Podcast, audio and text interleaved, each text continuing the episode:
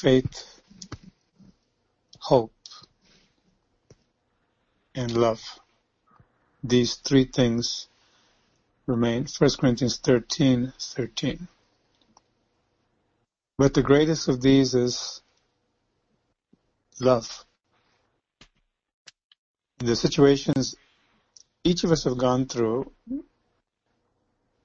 a number of our family of God have gone through near death experiences. And uh, loss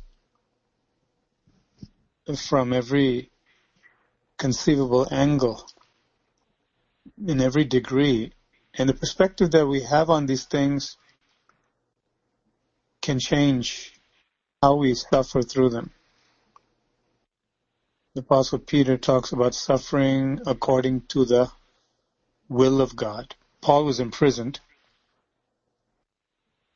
but he reached a world from his prison cell, especially through not only the Roman Empire at that time, but the world today through the epistles. These letters from a dark place, not so nice as many prisons today. But from that place, whether it was a jail cell or a house arrest, his confinement and lack of normalcy, lack of freedom, false charges can cause a person to hang their head low. But not for this apostle. It wasn't just because he was a positive thinking person and optimist. Because he had this thing called faith. Real concrete trust in the God who's over everything in his life. And with that, he had hope. God is going to turn this out for something far greater than what appears to the human eye right now. He knew about that eternal weight of glory, what we're going through. If we are walking with God, and that's the key, if we are suffering according to the will of God, it will work out something eternal. The greatest of these things is love. Love is the goal. The Bible says God is love. So in everything we do, no matter what we achieve and what we try and how many people we help, it's important for us to remember the Word of God that reminds us, do I have love in everything I do? If not, then I can experience burnout. No matter what I do, there's a certain point at which I refuse or simply don't feel I can continue. But one of the 15 or 16 descriptions about love in that very same chapter, 1 Corinthians 13, is that it believes all things. There's another one. It bears all things. There's another one. It endures all things. Believes, endures, bears, and also hopes all things. Certainly, this kind of love is something foreign to what we understand and the world understands. It is divine love. And when we have God with us, in whatever we're suffering, we may be prone to thinking it's bad luck. That's what the world teaches us. It's just bad luck. It's just uh, something that happened.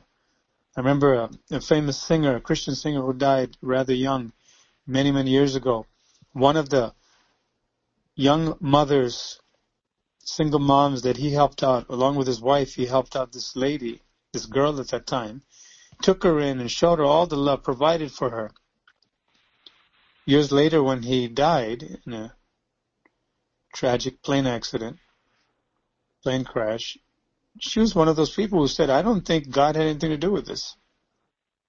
At the outset, we can say, well, that's a good thing to say because we're not blaming God. But she said, I don't think anyone had anything to do with it. I think it's just something that happened. How, during the time that she spent with this man and his wife and a community of believers, she failed to grasp that God is in control. That was not an accident after all, in the grand scheme of things, although we can't understand everything, we must understand God is in control. He will not let his children just disappear through some unlucky incident, quote unquote. God is very involved. It's this love that grips our hearts and draws us close to Him, to confide in Him, not only to sound off what we're feeling. A lot of people love to journal and talk. They'll talk forever if you let them. But will they listen? That's something that as human beings we learn when we come close to our Creator. After pouring out our complaints, even as King David did, Lord, I have pain, I have this, Lord, I have that, Lord, the world seems to crash in on me, or, Lord, I'm having a relatively good day today. It's not as bad as the other day. Still, the bond that I should be focusing on is the love bond with my Savior. That will cause me to really take everything into consideration according to light and not confusion or darkness. Love suffers long. Love is this force that has the capacity to undergo suffering much longer than usual. Because it's the power of God. It's the one who demonstrated love on the cross. He didn't die a quick death. He could have. He could have said, look, I'm not just coming as it's written in the book of Romans. I'm not just coming to die for some righteous people or some people who've changed their lives. No, I'm coming for the worst. The Bible says in Romans that while we were yet sinners, Christ died for the ungodly. The whole world lies in the grip of the evil one, so he came for all of us, the worst. When you look at it from divine perspective, it may manifest to different degrees publicly or according to people's perception and classification, but the bottom line is we're all dead until Christ comes and saves us. We're all filthy until he comes with his holiness.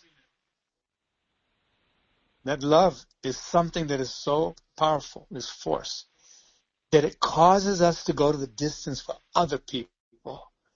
And if we can't love our family members, if we can't love our neighbors, even our enemies, Matthew chapter 5, if I take these statements and I think, wow, that's way over my head, I, I, hope I can reach it one day, then I'm really poor. God is giving me this luxury of receiving that love and then letting it work its way all through my life to stop and say, Lord, am I loving today the way I'm supposed to be? If I am walking with God and suffering according to the will of God, I can take great courage that God will expand my capacity to love other people.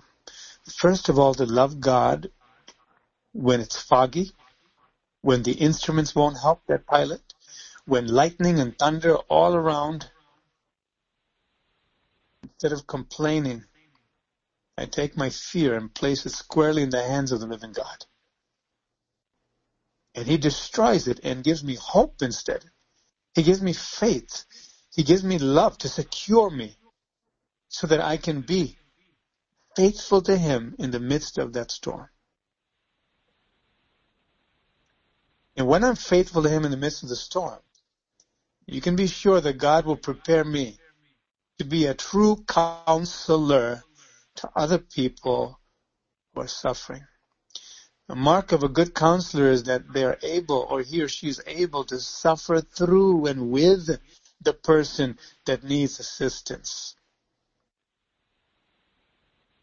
Love goes the distance.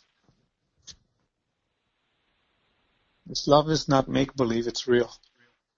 It's the same love that saved me and saved you. All of us. Notice the first quality of love in 1 Corinthians 13:4, which will turn my trials into triumph and cause me to take all of my wounds, all of the unjust treatment that I inflicted on myself people hurt themselves.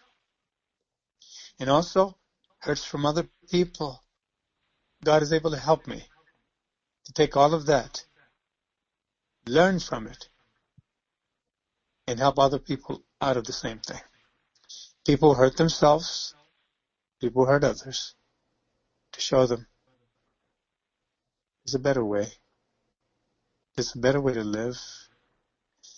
Psychology will tell you, human psychology, well, that's because of this and that and the other thing. You see, there's a chain reaction. So what we're going to do is fund research into this and hopefully we can come up with solutions. Only God can solve the basic problem, the fundamental problem, which is people don't have the love of God. And that's why they're mean to themselves and to others. The love of God will produce in me the ability, remember the first quality, it uh, amazed me when I read that description years ago in 1 Corinthians 13. God doesn't say the first quality of love is to be peaceful and nice. The first quality of love, he says, is to be long suffering.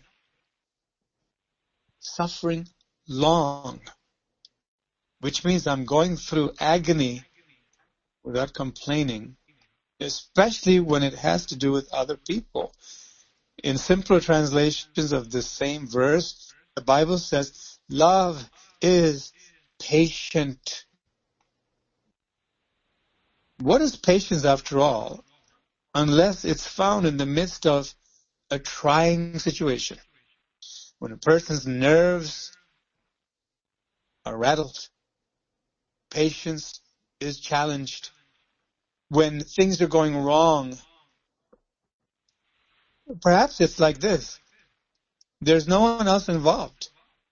But you go to grab an appliance and it drops on the floor, breaks on you. You turn around and you hit your big toe on the side of the counter.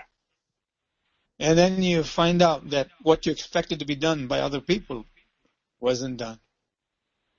Started out with a simple mishap. We see everything's engineered.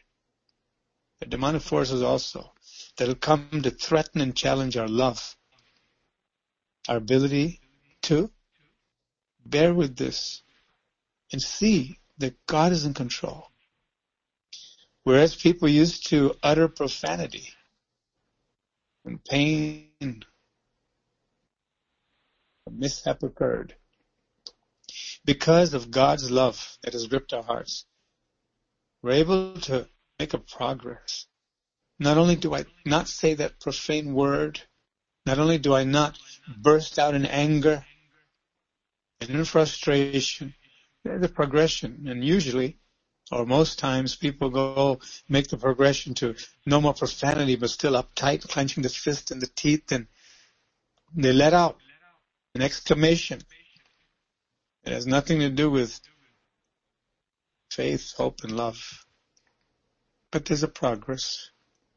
And then there's another level where the person begins to be quiet and gets a hold of himself or herself and understands that this is not by accident. There's something going on here. In other words, it could be carelessness. Could have been prevented.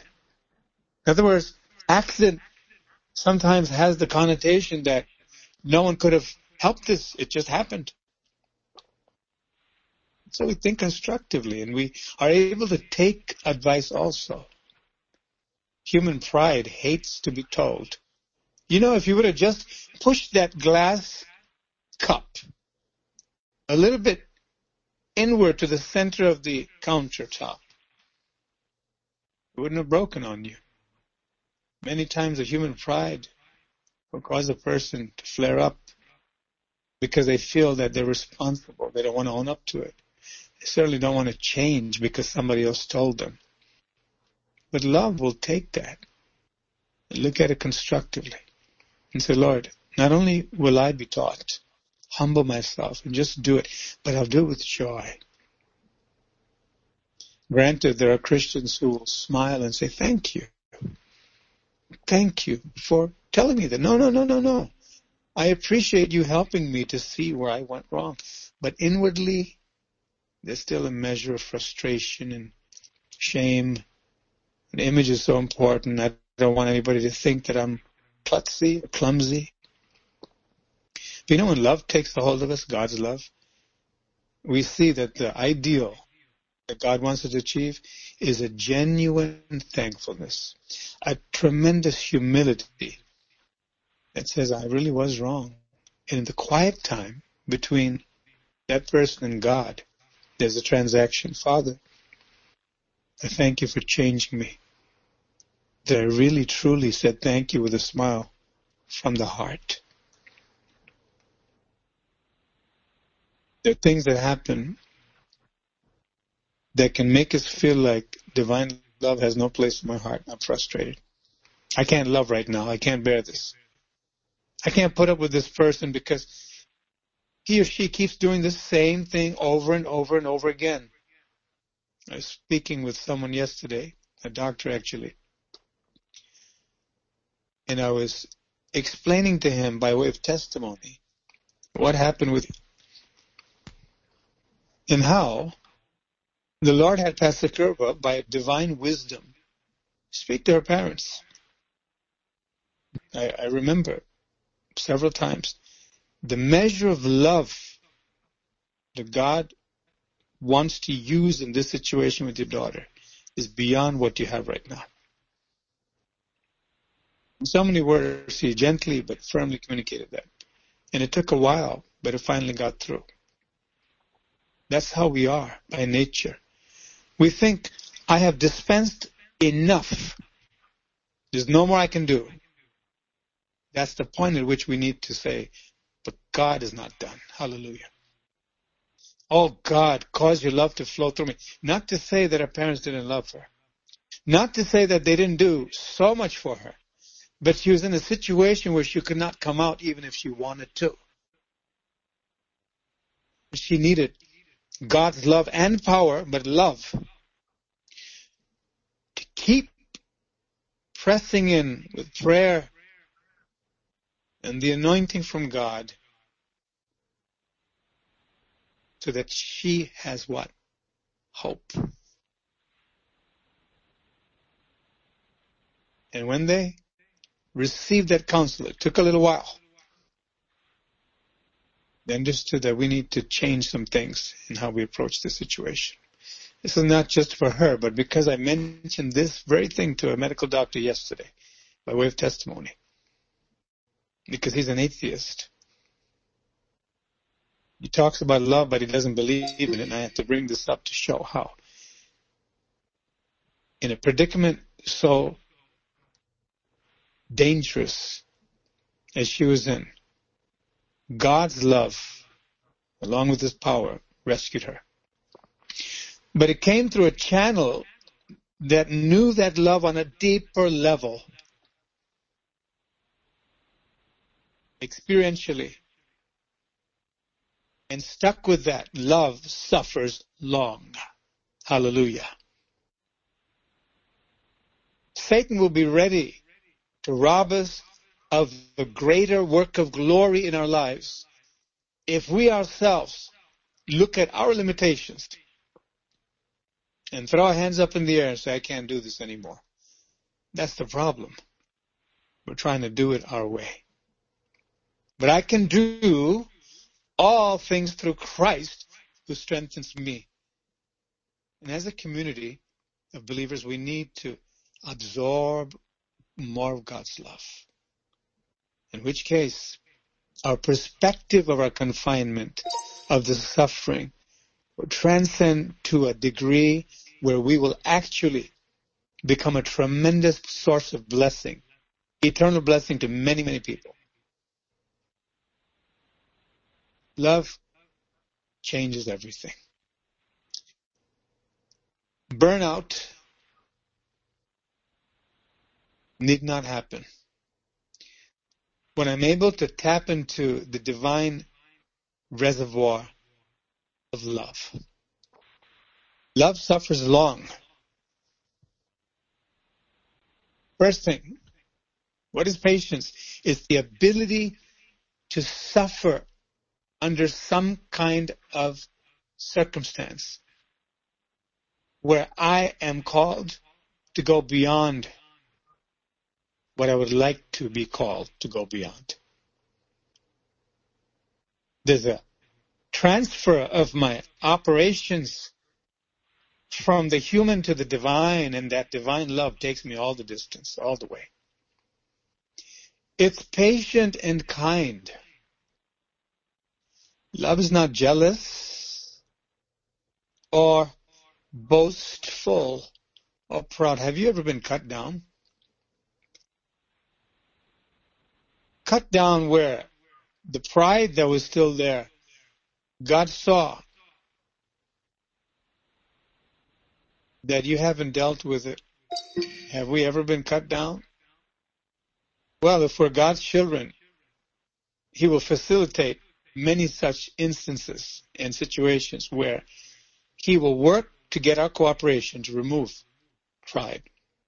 Because it is a deadly sin and it permeates everything we do and it will never enter heaven. So God does his best to help us to separate from that thing. What is pride? But that which manifests itself in jealousy, boastfulness, conceited speech, arrogance. And by the grace of God, the Holy Spirit shows, you know what? The way you said that, it might have been orthodox, completely correct what you said. But the way you said it, the Spirit of God will convict us if we are open to it. That wasn't right. And we may never speak to anyone about it at all. We may never have a reflection together regarding that incident. We may never have a counselor to talk to. We may just take it straight to the Lord. No one knows about it except you and the Lord. There you see, God is doing something tremendous because what our conscience tells us after we've been enlightened by the Holy Spirit that this is wrong really stops us in our tracks until we get it right. Love is working. Love is at work. I don't want to boast, Lord. I don't even want a hint of boasting in my life. Oh God, I hate it with a passion. Lord, I don't want to speak conceitedly to anyone, Lord. Not even to the smallest child who may not even know, not even know how to differentiate or discern or defend certain religions, they believe in alleviating suffering and don't even step on an ant. The same, the same people, those same people, deprive human beings of food because they worship certain creatures that could be edible. What hypocrisy and what a counterfeit. To say don't step on the ant is life. I'm speaking of my own ancestors. Don't you kill that cow. It has divinity in it. People are starving, we know. But that's just their bad karma, you know, lot in life. Love comes and sees the need. There's a hierarchy, there's a priority hierarchy where the divine love sets everything in order. We flow with God to save the very people who are made in His image. The blessing that was recapped from that sermon has to do with the love of God activated in our lives. To see everything the way God sees it. And to see what is hindering me in my downtime in my negative situation, I'm seeing the big picture. From being connected to God, from talking to God. The question is, is there jealousy in my life? Is it still there? Is it still there? Is it still there? You'd be surprised how many people, when really pressed and God is at work in their lives, they'll have to confess, you know what? I had about 100% jealousy and I was down to about 50. I thought I was doing good. But now I see even 1% is not good. And I want that out of my life. No more. God help me. And there's a struggle with the flesh. But they know they've got to get it out. It's not for God's people. Let there not even be a hint of sexual immorality. In some translations, we see that word hint. And so it is with every work of the flesh. If these things are removed out of the way, God's love will flood us and we'll be those people who can really see the big picture. And by and by, we begin to flow in the manner that God wants us to. When we're afraid, we immediately switch to trusting in God when the attack comes. When we feel hopeless and the devil will attack any and every Christian, different points, we can switch gears from that flesh that Satan tries to stimulate to make us worry and fear. And say, but I am free. The buoyancy that I experience in the spirit causes me to rise above the troubled waters. I'm free. Hallelujah. I know that God is with me. That's all I need to know.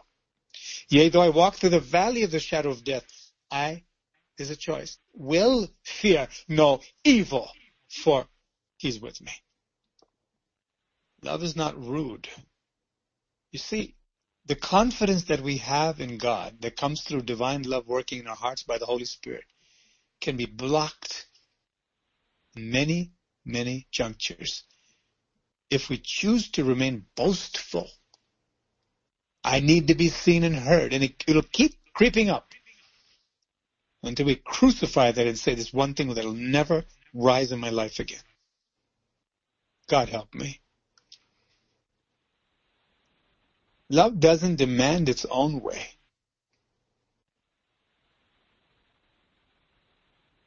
It's not irritable. How can we possibly do this? It's impossible without the living God's love working in our hearts. But because there's a person living on the inside of you and me, who created the cosmos and came for condemned people like you and me, his love is so powerful that it causes us to stop catering to the flesh. Find that flesh, the old nature, as a mortal enemy and fight against it with hostility. The only way to unify people in love is if I myself am united within my own heart where I'm not stuck in Romans chapter 7. The things that I want to do, I'm not doing. The things that I don't want to do, I end up doing. As long as there's that tug of war and dichotomy, how can I ever be an agent of peace and love and unity for other people? Once my inside is taken care of, that I'm totally surrendered to God and His love, I can suffer long. Hallelujah. Oh, Paul suffered that way. He went the distance just like Peter. Former blasphemers, murderers, cowards. But they had certain quality in them that attracted God. They didn't cover it up when God pointed it out. Hallelujah. Oh my. If that first step could be taken care of, how far we can go with God. David said, Lord, I don't care if it's public knowledge. And he penned that psalm. I want the whole world to know.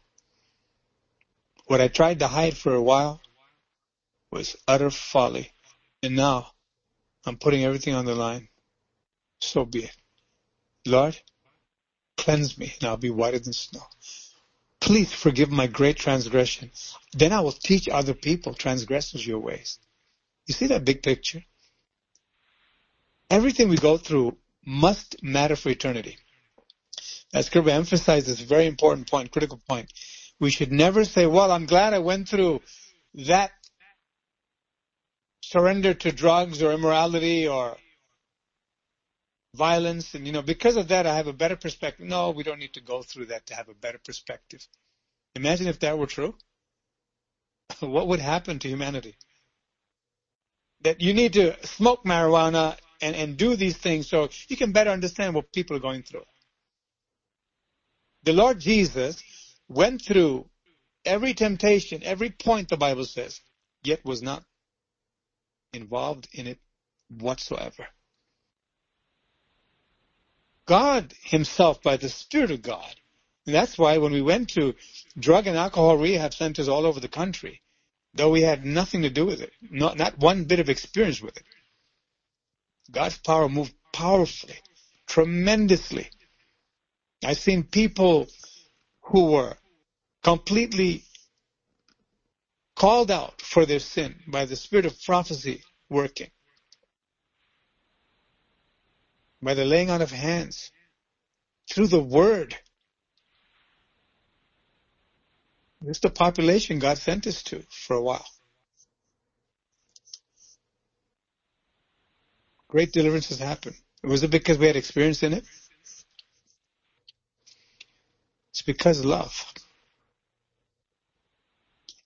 Love that is human can only understand so much.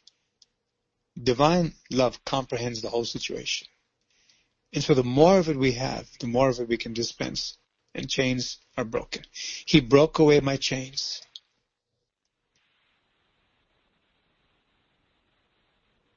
He cuts through bars of iron. The prisons that the people are in takes love to go the distance to meet them where they are. Also, love is pure. Let me read the rest of this. It is not irritable and it keeps no record of being wronged. It does not rejoice about injustice, but rejoices whenever the truth wins out.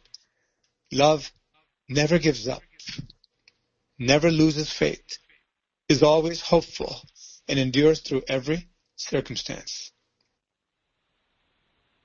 Love never fails. Oh, the love of God that bled for us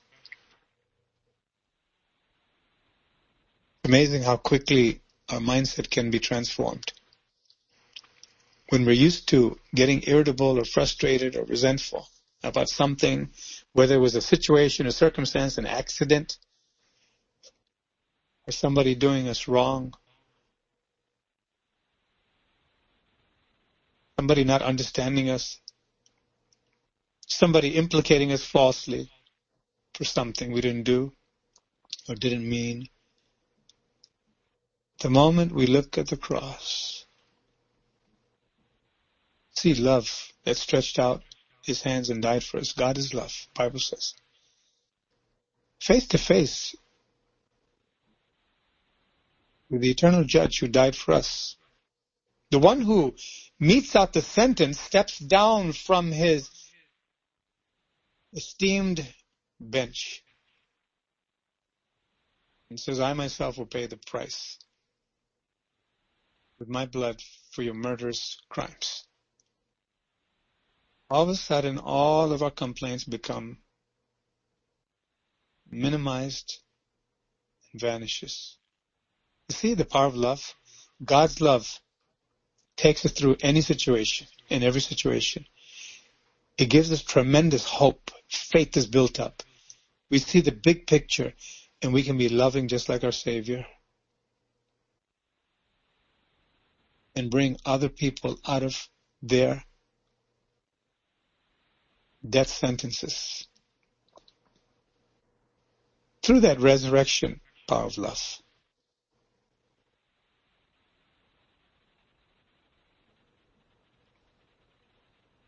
I suppose we have to ask ourselves, hearing the word, Lord, what do I know about your love? Has it changed me to the people closest to me, Lord? Oh, but we've seen a remarkable transformation in many of our family here. Remarkable. They went from being resentful, bickering, and fighting, and vengeful, and name calling, blaming, actually saying, I'm sorry. And not sorry with a clenched fist and I just have to do the right thing more than just perfunctory or obligatory. Became a passion. Lord, I gotta love this man. I have to love this woman. Yeah, they're my flesh and blood, but more so, they're created in your image, Lord. They may be down and out. They may be under some influence right now, but God, you loved me when I was unlovable. Isn't that the truth? Did God come to you when you were lovable? He didn't to me.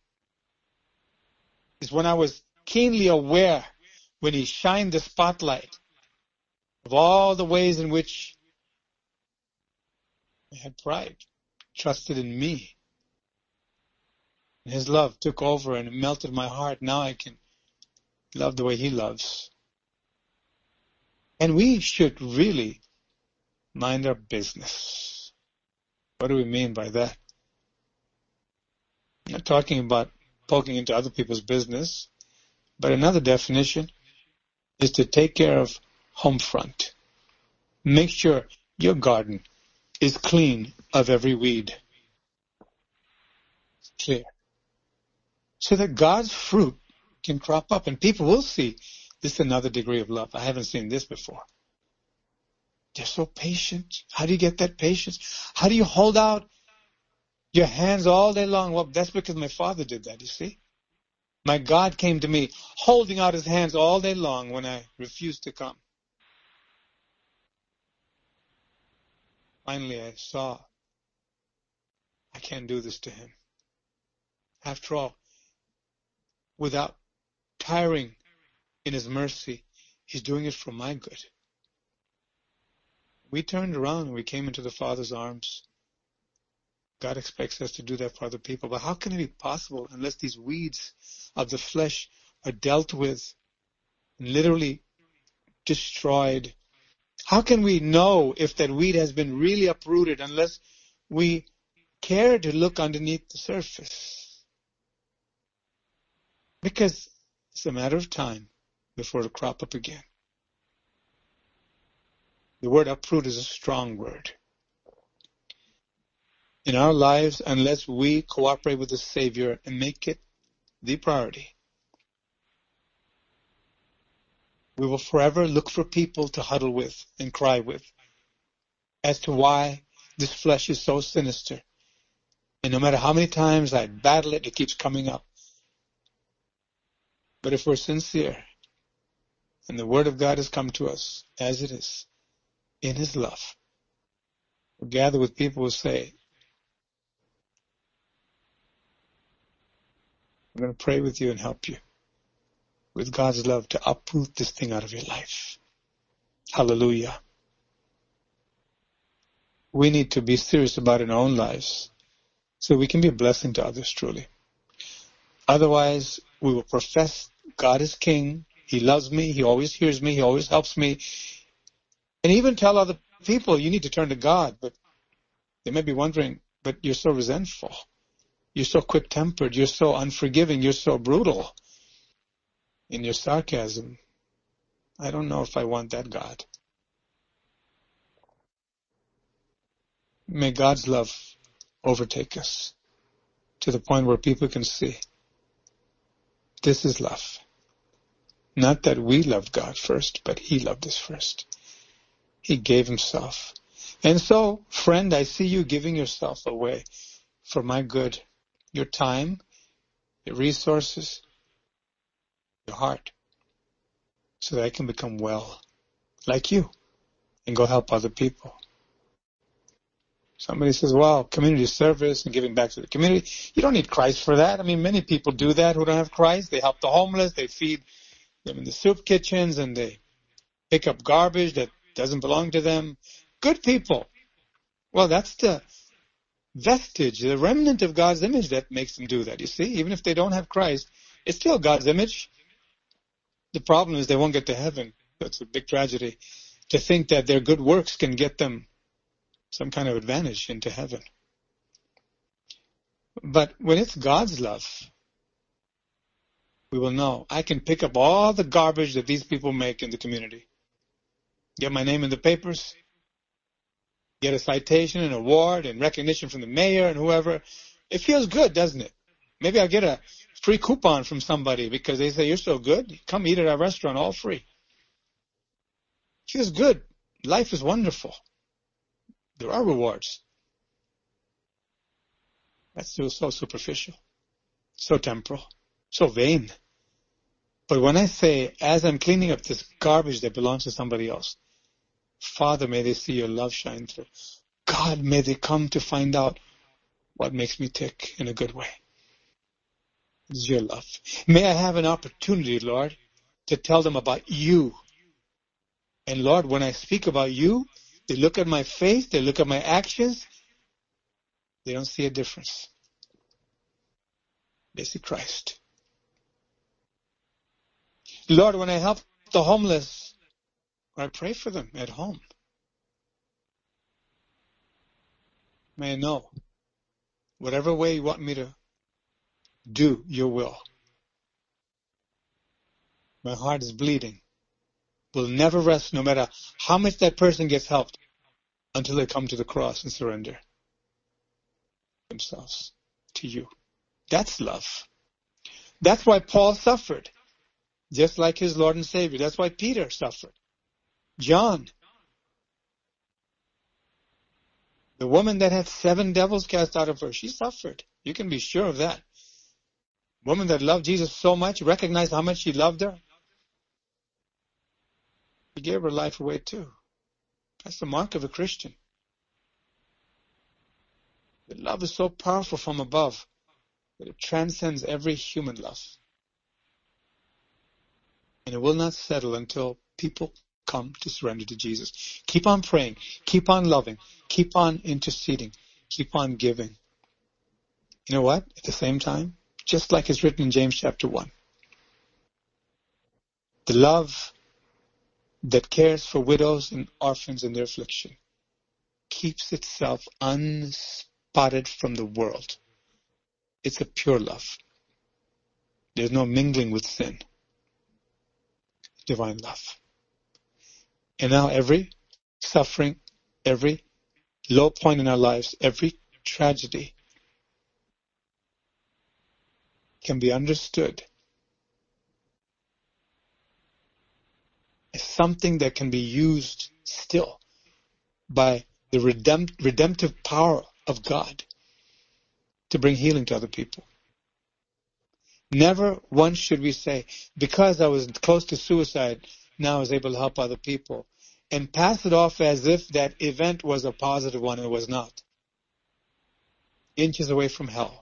Heartbeat away from hell. That's what it was. But to say, Lord, even though I was involved in these things that I should have never been involved in, in your mercy, Lord, your redemptive power has helped me to draw on that to warn other people. The lies that cause them to destroy themselves and others. And now my life doesn't need to dabble in any kind of sin. I don't need to be in any situation to gain experience, quote unquote, to go and help people who are in similar situations. Sinful situations. No. What's done is done. What I got involved in happened. That's about it. I'll be able to help people in so many situations that I never need to experience, thank God, because of the power of that divine love working in me. The knowledge that love gives is a knowledge that's based on humble listening to God's Spirit. Glory be to God.